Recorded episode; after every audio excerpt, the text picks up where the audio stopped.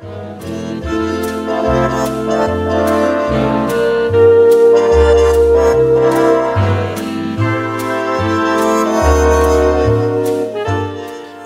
I'm Michael Weber, Artistic Director of Chicago's Porchlight Music Theater. Today we have a unique broadcast from the golden age of radio and an occasion that was the first time three great stars ever worked together as a trio.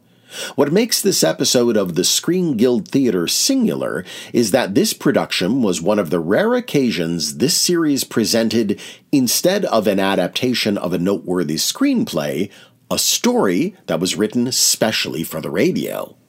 The Screen Guild Theater had a long run, beginning January 8, 1939, lasting for 14 seasons and 527 episodes. The series started with a variety format of songs and sketches, with mixed critical and audience success in its early years. It gained popularity when it increasingly came to rely on adaptations of motion pictures, presenting a considerable challenge to the show's writers who had to compress the narrative into 22 minutes. Fees the actors would typically charge were donated to the Motion Picture Relief Fund in order to support the creation and maintenance of the Motion Picture Country Home for Retired Actors, which is still in operation today. A 1940 magazine article noted that the Screen Guild Theater was, quote, the only sponsored program on the air which gives all its profits to charity, unquote. The first three seasons of the CBS series were sponsored by Gulf Oil. With uncertainties in the oil market due to World War II, Gulf dropped the show, and in 1942, the Chicago cosmetics firm Lady Esther Corporation assumed sponsorship. The Lady Esther Screen Guild Theater was consistently one of the top 10 radio programs during its run. Popularity of Lady Esther Cosmetics began to wane in the middle 1940s, which led the company to withdraw sponsorship in 1947, at which time Camel Cigarettes purchased a three year contract. Changing time slots and networks brought about a decline in ratings, and in the fall of 1950, the series returned to CBS, where it ran until its final broadcast June 29, 1952, with an adaptation of the film Over 21, starring Irene Dunne with MacDonald Carey. During its total run, the Screen Guild Theater earned a total of $5,235,607 for the Motion Picture Relief Fund, the equivalent of over $54 million today. Today's writers, M. M. Musselman and Kenneth Earle, had mutual credits contributing to screenplays such as The Bride Came COD, starring James Cagney and Bette Davis in 1941, Mr. Lucky, starring Cary Grant in 1943, and Bathing Beauty in 1944, starring Red Skelton and Esther Williams. Their work here was their first writing for this episode's three stars. As mentioned earlier, programs like the Screen Guild Theater, as well as Screen Directors Playhouse, Lux Radio Theater, the Cresta Blanca Hollywood Players, and others, rarely presented original radio plays. But that is exactly what we have for you now, and starring three performers at the height of their careers. Bing Crosby was in the top 10 Hollywood moneymakers in 1940. Bob Hope would reach the same heights in 1941, the year of our broadcast, and Betty Grable would join this elite list the following year. Here they all are, together creating roles in a brand new musical comedy written especially for radio and presented on the February 23, 1941 episode of the Screen Guild Theater entitled Altar Bound. Bing Crosby, Bob Hope, Betty Grable.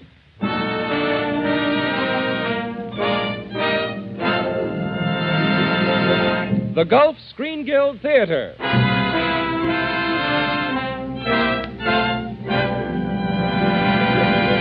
Your host, the director of the Star's own theater, Roger Pryor. Good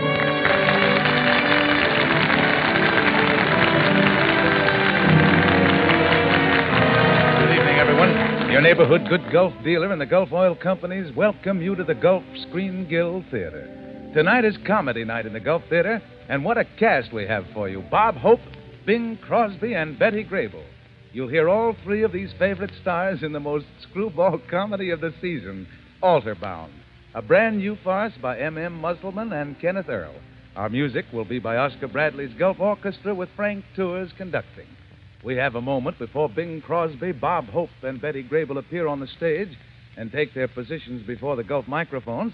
So I'd like to ask you if you remember the last time you picked out a family automobile. You didn't just go to the nearest car dealers and take whatever came handy. No, sir. You looked into the whole business pretty carefully because, among other desirable features, you wanted a car that would perform well, that was a real pleasure to drive. Well, as we all know, but sometimes forget, selecting the car itself is only the first step in getting the best possible performance. It's just as important to select a good fuel for the motor of that car. And that's why we suggest that instead of just stopping at any gasoline pump, you stop at your neighborhood good Gulf dealers. Gulf No Nox gasoline gives you quick starting even in the coldest weather, plus high mileage and smooth, top notch performance. Along with other fine Gulf products, Gulf No Nox is the choice of prize winning automobile drivers and of thousands of everyday car owners. So, to make sure the car you selected gives you the performance you expect of it, make sure the gasoline you select is Gulf No Nox.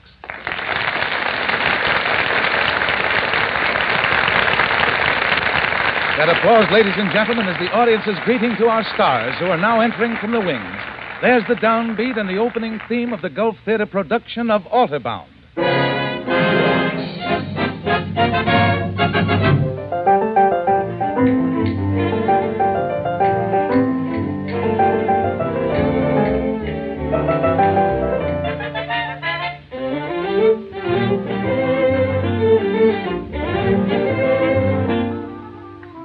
Tonight you hear Bing Crosby as Ted, an out of work actor, Bob Hope as Hank, his also not doing so well pal, and Betty Grable as the girl. As the scene opens, Hank and Ted are sitting on a park bench staring hungrily at a flock of pigeons circling in front of them. Hey, gee, those pigeons are nice and fat, aren't they? Yeah. Why don't we wait around till after dark and slip one of them a hot foot? Say, to hear you talk, Ted, anyone would think we aren't doing too well. What about last night? Wasn't that a swell room we had at the Waldorf Astoria? Wonderful. What a dinner we had, boy, with those waiters in white coats and everything. Yeah, and then breakfast in bed this morning. Yeah. Squab on toast, poached eggs, marmalade. Yeah. Give me a drag on that before you throw it away, will you? Hey, Hank, take a look at that guy throwing those edibles at the birds. Throwing those what at the who? Those edibles. Food. Here we are starving. What do you have to do to get somebody to throw that stuff at us, I wonder? I'll tell you what, let's climb that tree over there and make like we're going to Capistrano. You know, Hank, for a guy that hasn't had any food in two days, you're in pretty good spirits. Yeah, well, Ted, I've been holding out on you. What? You remember yesterday when I found that Sunday newspaper? Yeah. I ate it. Not the funny paper, too. Yeah, let's see Dick Tracy get out of that. Well, at least you could have saved me the race results. I use that for a napkin. and the weather report for a finger bowl. Hey, Hank. Look at those two guys there. Look at them. The ones that just got out of the cab. Yeah, top hat, Prince Albert, and striped trousers. They look like something that just stepped out of Esquire. They got men in Esquire, too?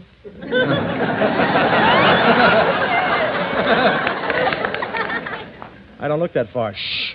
Say, they're coming over toward us. I, I beg your pardon, but. But uh, look, if you two guys are undertakers, we're not ready yet. uh, we just want to find out if you fellows would like to make a hundred bucks. A hundred bucks?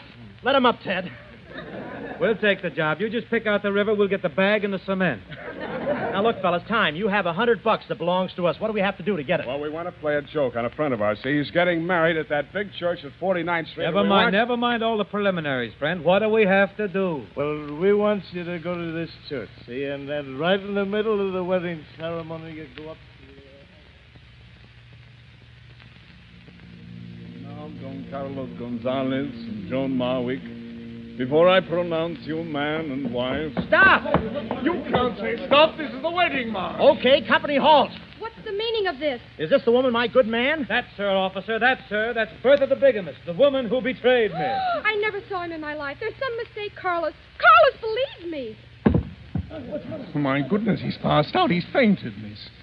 You won't get a chance to poison this one, you, you, you husband poisoner, you. Husband poisoner? Yes, according to our records, you poisoned seven husbands, killed six, and gave one an awful stomach ache. you belong on Hobby Lobby. I don't know what you hyenas are up to, but you won't get away with Now, it. Now, don't lose your temper, Bertha. I'll forgive you. For the sake of our children. Children? Eight. You remember? No, six. I said eight. Well, if you want to count the one with the two heads. It's a frame up. I'm innocent, I tell you, innocent. Oh, that's what they all say. Come along with us, Bertha the bigamist. Let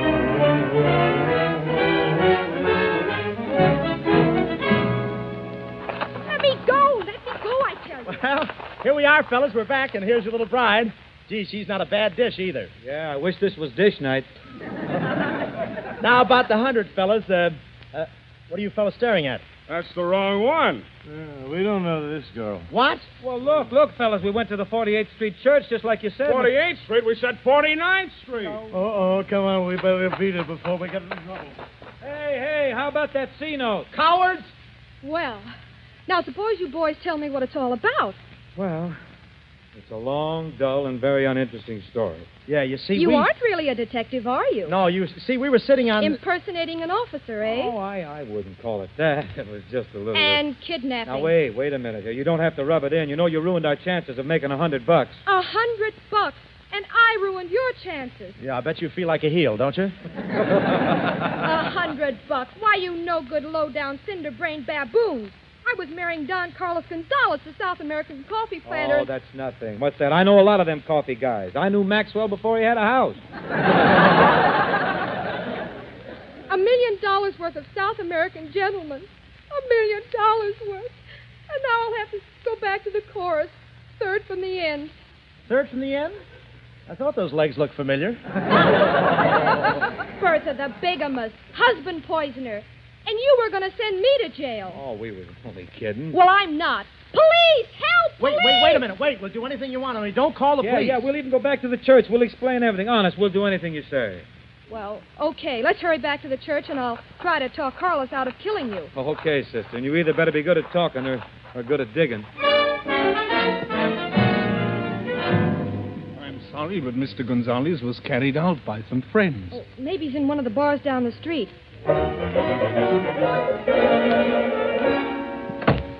Well?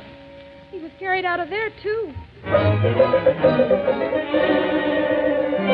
We've covered almost every bar within a mile square. Why don't we try just this last one, huh? What do you have, folks? Don Carlos Gonzalez. You tell me the ingredients and I'll mix it. It isn't a drink. It's a man, tall, dark, and very smooth. It still sounds like a drink. Well, have you seen him? I don't know. Uh, there was one fella that said his wedding That- was. that's the guy. That's him. Oh, well, he said something about taking a plane back to South America. Well, did he go to the airport? I don't know. When he left here, he was high enough to meet the plane personally.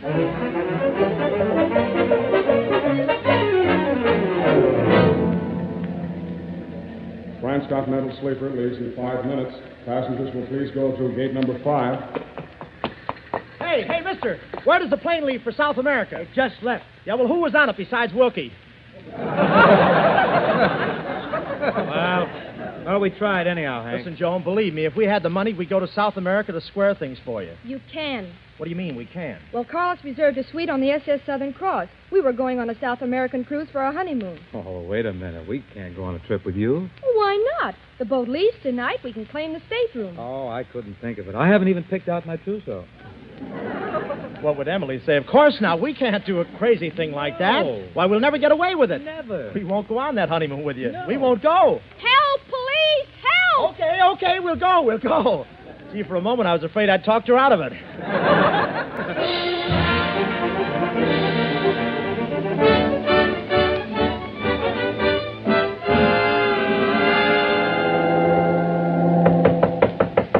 Somebody's at the stateroom door. Must be the steward. Quick, Ted, get in the closet. Oh, I've been in that closet so much I call the moths by their first name. Well, go on in there and get their draft numbers. Go on, get in there. Remember, I'm the husband and you're the stowaway. Okay, okay. Gee whiz. Oh, gee. Come in. Good morning, good morning. Uh, Captain's compliments. He always sends a cake to the occupants of the bridal suite. Oh, thank you, Steward. It's very thoughtful of him, but, well, he shouldn't have gone to all this trouble for us. Oh, it was no trouble, madam. He really had the cake made for another couple, but it turned out to be a fraud. So he sent them to jail and the cake to you. Well, from the looks of that cake, I think they got the best of it. oh, thank you, sir. But if there's anything else you wish, just ask for it. If you don't mind, Steward, would you please get some ice water? Uh, Yes, madam. You know, I've attended this honeymoon suite for 87 trips, and I make a point all Very the... interesting, Steward. Get some ice water. Yes, madam. You know, if I may say so, you're a very strange honeymoon couple, uh, standing so far apart. Yes, well, you see, we we married each other for our money. Oh. Says here.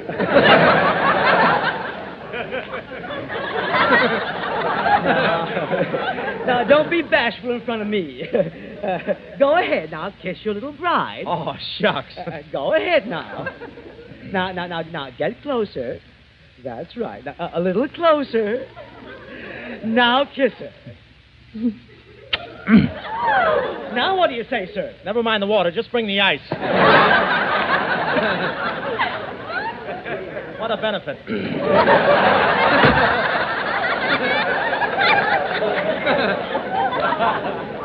okay, Ted, you can come out. Now, look here, Hank. You've been taking advantage of a situation. You had no business kissing Joan. Well, I was forced into it. That darn steward forced me into it. Bless him. Well, then it's my turn to be forced into it. Well, I'm not superstitious, but three on a kiss, that's practically sending an invitation to trouble. Oh, well, pardon me while I go in the next room and throw a few grains of salt over my shoulder. The big man, he's always bragging about his strength. Now, now, Ted. Mustn't sulk. Well, it's no more than right. Gee, we're partners in this thing, and if you kiss Hank, well, well you got to kiss me. Aw, you big baby. All right, here's a kiss for you, too. I'm back with your ice water, sir. Shall I, uh... Oh! Well! Better get a little more ice. Well, I, I- the, the, the minute your husband's back is turned and in my honeymoon suite. Now, hold on here a minute. You got this thing all wrong, pal. I'm an old friend. Just happened to be passing by, so, uh, I thought I'd drop in for a minute. Passing by, my dear sir, this is a ship. Well, I came by in a grapefruit rind off the Queen Mary. Well, well, you can't pull the wool over my eyes. You won't get away with it, sir. I, I'll tell her husband. Yes, sir, that's what I'll do. I, I, I'll tell her husband. Say, what's all the noise? What's going on in here? Oh, it's terrible, sir. I just opened this door and found this strange man kissing your wife and in my honeymoon cabin. Oh, but don't worry, don't worry. I'll tell him plenty. Yes, sir, I'll tell him plenty. Okay, but not too loud, will you? I want to take a nap.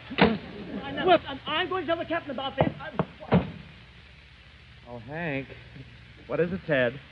you remember what you said about inviting trouble? Yes. Well, it just accepted the invitation.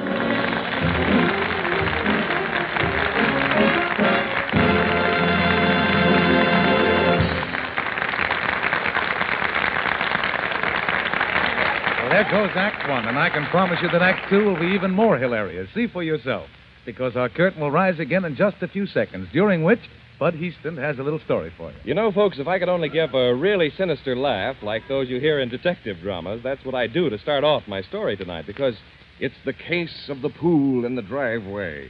One sunny morning in Pennsylvania, a man came out of his house, and as he crossed his driveway, suddenly stopped short. For there, glistening in the sunlight, was a large pool of oil, just where a relative had parked his car the night before. Naturally worried, the Pennsylvanian telephoned to find out how much damage had been done. To his surprise, he discovered that although all that oil had leaked from the crankcase, Gulf Pride's super tough film had remained to take the car 12 risky miles without damage to the engine. That's just another example of the marvelous quality of Gulf Pride motor oil. For Gulf Pride is no ordinary motor oil. You see, it's made differently, refined by the famous Alchlor process that Gulf alone uses. This extra refining step removes up to 20% more of the easy oxidizers found in many other premium oils. Makes Gulf Pride exceptionally resistant to air. That means that Gulf Pride forms less carbon, sludge, and varnish, stays up to the mark longer, vaporizes more slowly, lubricates better. So why not get Gulf Pride motor oil tomorrow from your neighborhood Good Gulf dealer? Hi, this is Porchlight's production and operation director, Alex Ryan. Thank you for listening to WPMT. If you value programming like this, please consider making a donation today to Porchlight Music Theater at porchlightmusictheater.org. We appreciate your consideration and we hope you enjoy the show. The curtain of the Gulf Theater rises on the second act of Altarbound, adapted for radio by Sam Perrin and starring Bob Hope as Hank, Bing Crosby as Ted, and Betty Grable as Joan.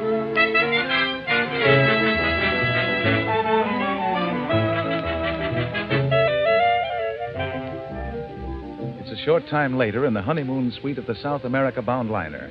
The steward has gone in search of the captain to report finding Joan, who he thinks is Hank's wife, in the arms of a strange man.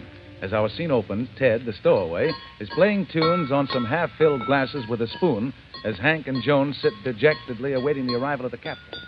Gosh, I wonder what the captain will do to us. Maybe he'll put us in the brig. Maybe he'll make us walk the planks. Maybe he'll tie us up on the yard arm. Was your mother frightened by Charles Laughton? hey, for heaven's sake, Ted, will you stop playing around with those glasses? Who do you think you are, Barrymore? We need you to.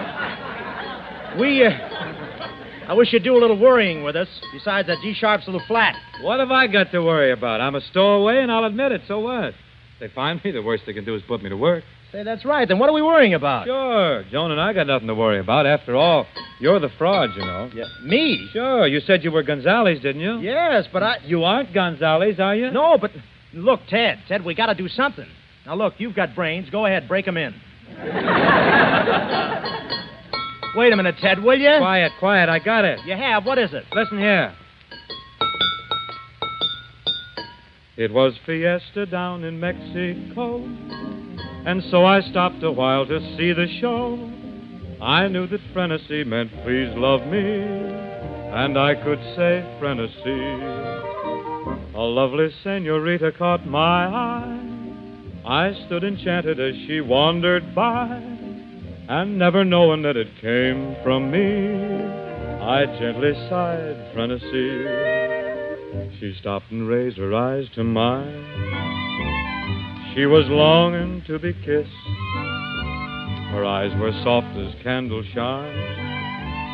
So how was I to resist?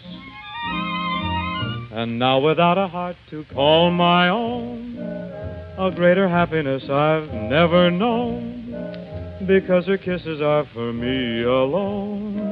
Who wouldn't say Frenesi? Oh, that's a great country, that Mexico, Hank. You know, I had some frijoles down there one, a- one afternoon, late in the afternoon. A wonderful bunch of frijoles.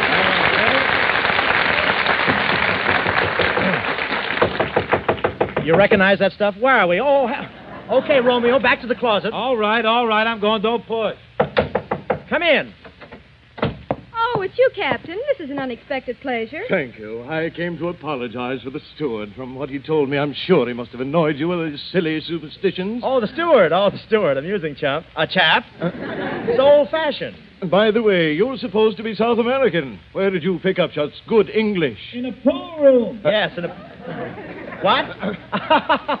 Uh, where did that voice come from? Oh, yes, that voice. That's just one of my little jokes. I used to be a ventriloquist in vaudeville. That joke was part of my routine. But vaudeville has been dead for years. What do you think killed it?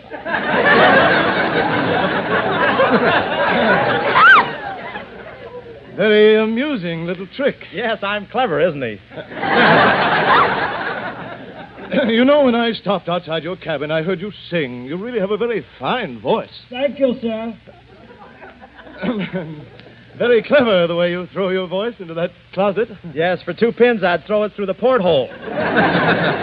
No, I'm not a suspicious man, Mr. Gonzalez. Of course you're not, Cap. Let me hear you sing. Yes, well, we get. You did what? I. I say, let me hear you sing. Yes, that's that's fine. I'll tell him when he comes in. I'd like to. Uh, I'd, I just. Uh, I'd like to oblige, Captain, but my voice is changing. Your voice changing on your honeymoon? Yes, you see, I didn't have time for it when I was a boy. Now, quit stalling and let me hear you sing. Oh, but Captain, let's not rush into this thing. After all, you can't expect a man to sing just like that these days. First, I have to clear my throat, and then I have to clear the song.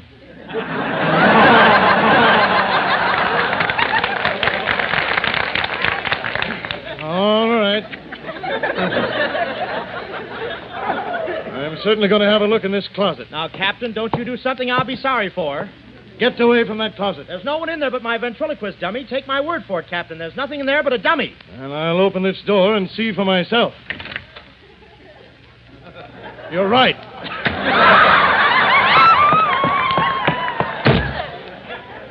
Gosh, that was a narrow escape. Oh, Ted. Ted, you can come out of the closet now. Hank, put down that vase. Quiet, Joan. I want to try it on for size. Ted! Coming out, Theodore, dear. I can't. I'm sitting up with a sick moth. Oh, Hank, we'll never find Gonzales if you boys don't cooperate. The boat docks in Rio in a couple of minutes, and you've got to be ready to slip off. Okay, come on out, Ted. But I still think it was a dirty trick. How'd you like to be kept in the closet all the time? Wait, Ted, where'd you get that new suit? New suit. Yeah, you went in with a blue suit, and now you're wearing a pepper and salt suit. Those is the eating his maws, I haven't.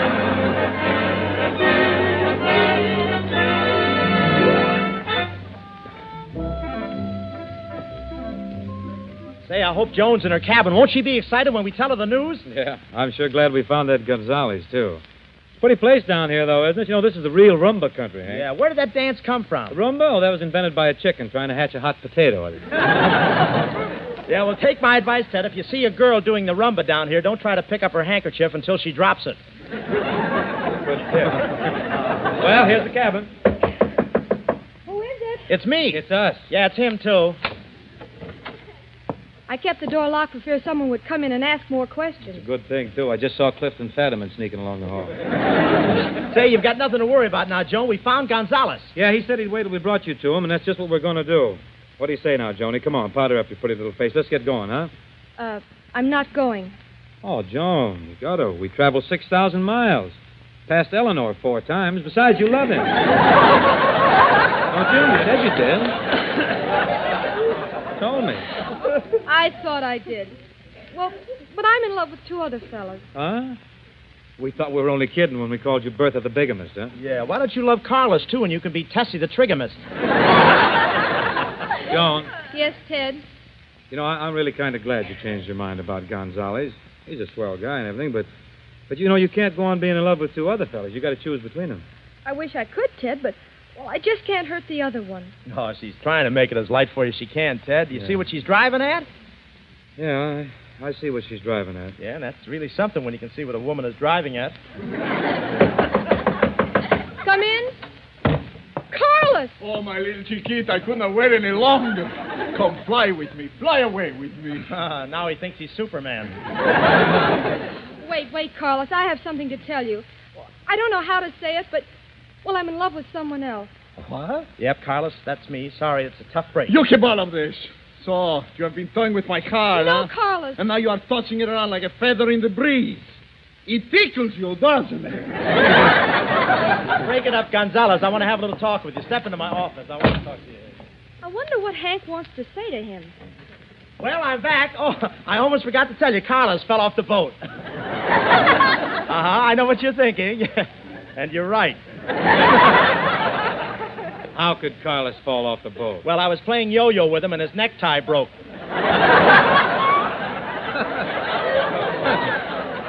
Oh, that's ridiculous. We would have heard a splash. Well, you know, this is a very high deck. Hmm, a belly flopper. Forgot to point his toes, I guess. Oh, close the door, Hank. Close the door. I can't bear to hear him scream. Now it's a fine mess. Fine mess now. We'll be headed back for the States soon, and things are worse than when we started. Open this door. Open this door, young lady.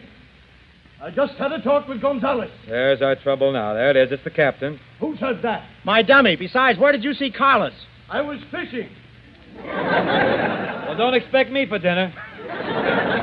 Tell that dummy to shut up and open this door, or I'll break it down. Oh, Ted, Ted, I'm worried about you. If they find you, they'll probably make you wash dishes the rest, rest of the trip. And you're worried about Ted. The worst he can get is dishpan hands. What about me? I'll get thrown in the brig. Hank, Yeah? Hank, I'm in love with Ted. No.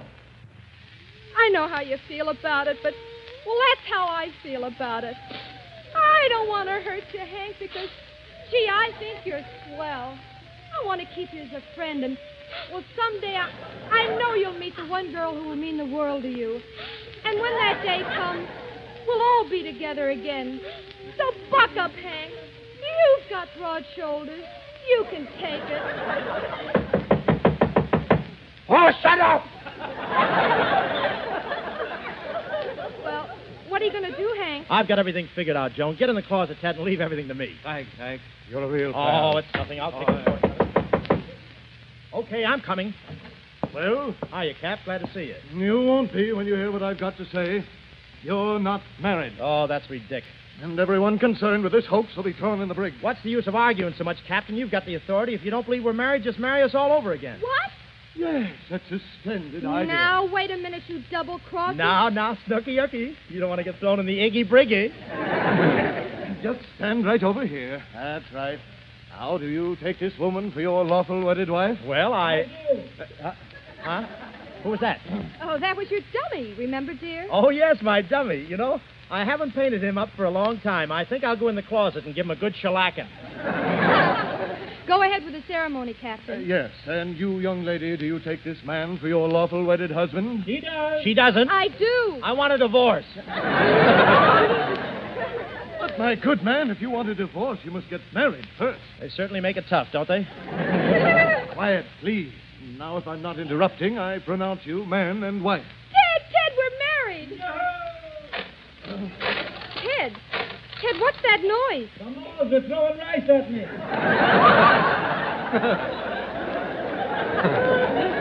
Ted, what does this mean? Who is Ted? Oh, that's all right, Captain. Ted's my middle name. Well, then, what's the dummy's name? Oh, from now on, it's Hank. Thanks, Hank. Oh, that's all right, Joan. I can take it. I've got broad shoulders. I don't want to hurt you, Joan, because I think you're swell. I want to keep you as a friend, and someday I'll meet the one girl who will mean the world to me. And, and when that day comes, we'll all be together again. Perhaps you think I'm a fool. Well, maybe I am. Yes, I am a fool. Oh, Hank. Hank, you're breaking my heart. What makes you talk like that? I'm a sucker for a violin.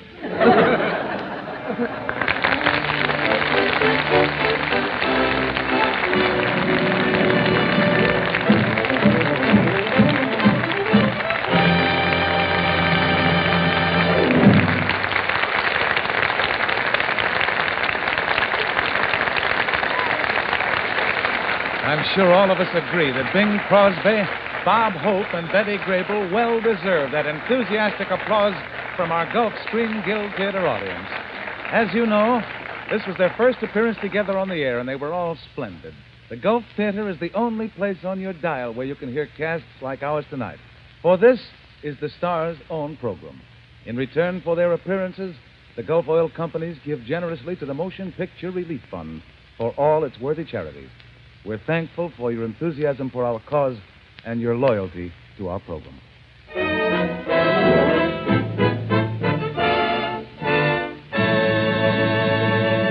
Ladies and gentlemen, we're proud to announce for next week one of the most exciting shows of the season.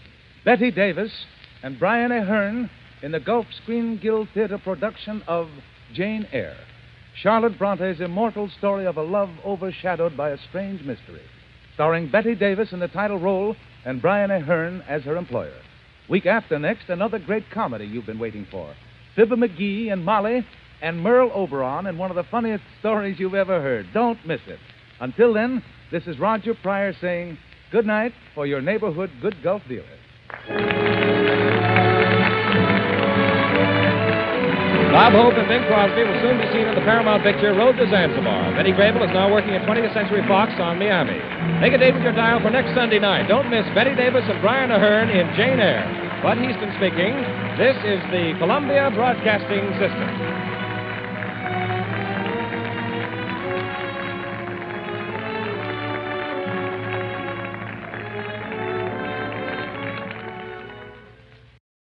Crosby was born Harry Lillis Crosby in Spokane, Washington, May 3, 1903. Crosby left Washington for Los Angeles in 1925, where he joined Paul Whiteman's orchestra and became one third of a singing trio, the Rhythm Boys. Crosby made his solo radio debut over CBS on September 2, 1931. By 1936, he had become a major recording star and the host of NBC's Kraft Music Hall, a weekly showcase for his casual manner, self deprecating humor, and mellifluous singing voice. In 1946, Crosby became the first radio star to embrace the new technology of recording tape when Kraft and NBC balked at the idea of pre recording shows, Crosby left the Kraft Music Hall for ABC Radio and the transcribed Philco radio time. The show's success ushered in a new era of pre recorded programming. Crosby moved to CBS in 1949, starring on various series and the annual Christmas Sing with Bing, where he always found time to perform his biggest hit, Irving Berlin's White Christmas. His final radio show was a daily program with longtime friend Rosemary Clooney, which aired until 1962. Bob Hope is recognized as the most honored entertainer by the Guinness Book of World Records. The show business legend was born Leslie Towns Hope in England on May 29, 1903. Hope's family moved to Cleveland when he was two. As a young boy, he worked part time jobs before focusing on a vaudeville career, and he toured the country as a performer with a series of sidekicks. Taking the advice of friends, he eventually began performing as a stand up comedian. The one man act was such a success that he was able to form his own company in Chicago and later moved to New York to begin his radio career. Bob Hope first appeared on the radio show The Intimate Review in 1935 before starting The Pepsodent Show on September 27, 1938. The show was a huge success, attracting regular guest stars such as Frank Sinatra, Judy Garland, and Betty Hutton. During World War II, Bob Hope focused his energy on entertaining U.S. troops around the world. In doing so, he established himself as one of the most popular and beloved entertainers of the 20th century. Born Elizabeth Ruth Grable, December 18, 1916, and launching to stardom in the Broadway musical Du Barry Was a Lady in 1939, Betty Grable reigned in the Quigley Poll's top 10 box office stars, a feat only matched by Doris Day, Julia Roberts, and Barbra Streisand, although all were surpassed by silent star Mary Pickford, who was in it 13 times. The U.S. Treasury Department in 1946 and 47 listed Betty Grable as the highest salaried woman in America. In addition to her stage and film work, she was a hugely popular guest on variety, comedy, and dramatic radio programs during the Golden Age including appearances on a diverse variety of shows, including Command Performance, Suspense, Lux Radio Theater, and GI Journal, as well as appearances on both Bob Hope and Bing Crosby's own shows. Theaters across the country need your support now, more than ever. We hope you'll consider a donation to Porchlight Music Theater today. Just go to porchlightmusictheater.org. Until next time on Classic Musicals from the Golden Age of Radio, I'm Michael Weber.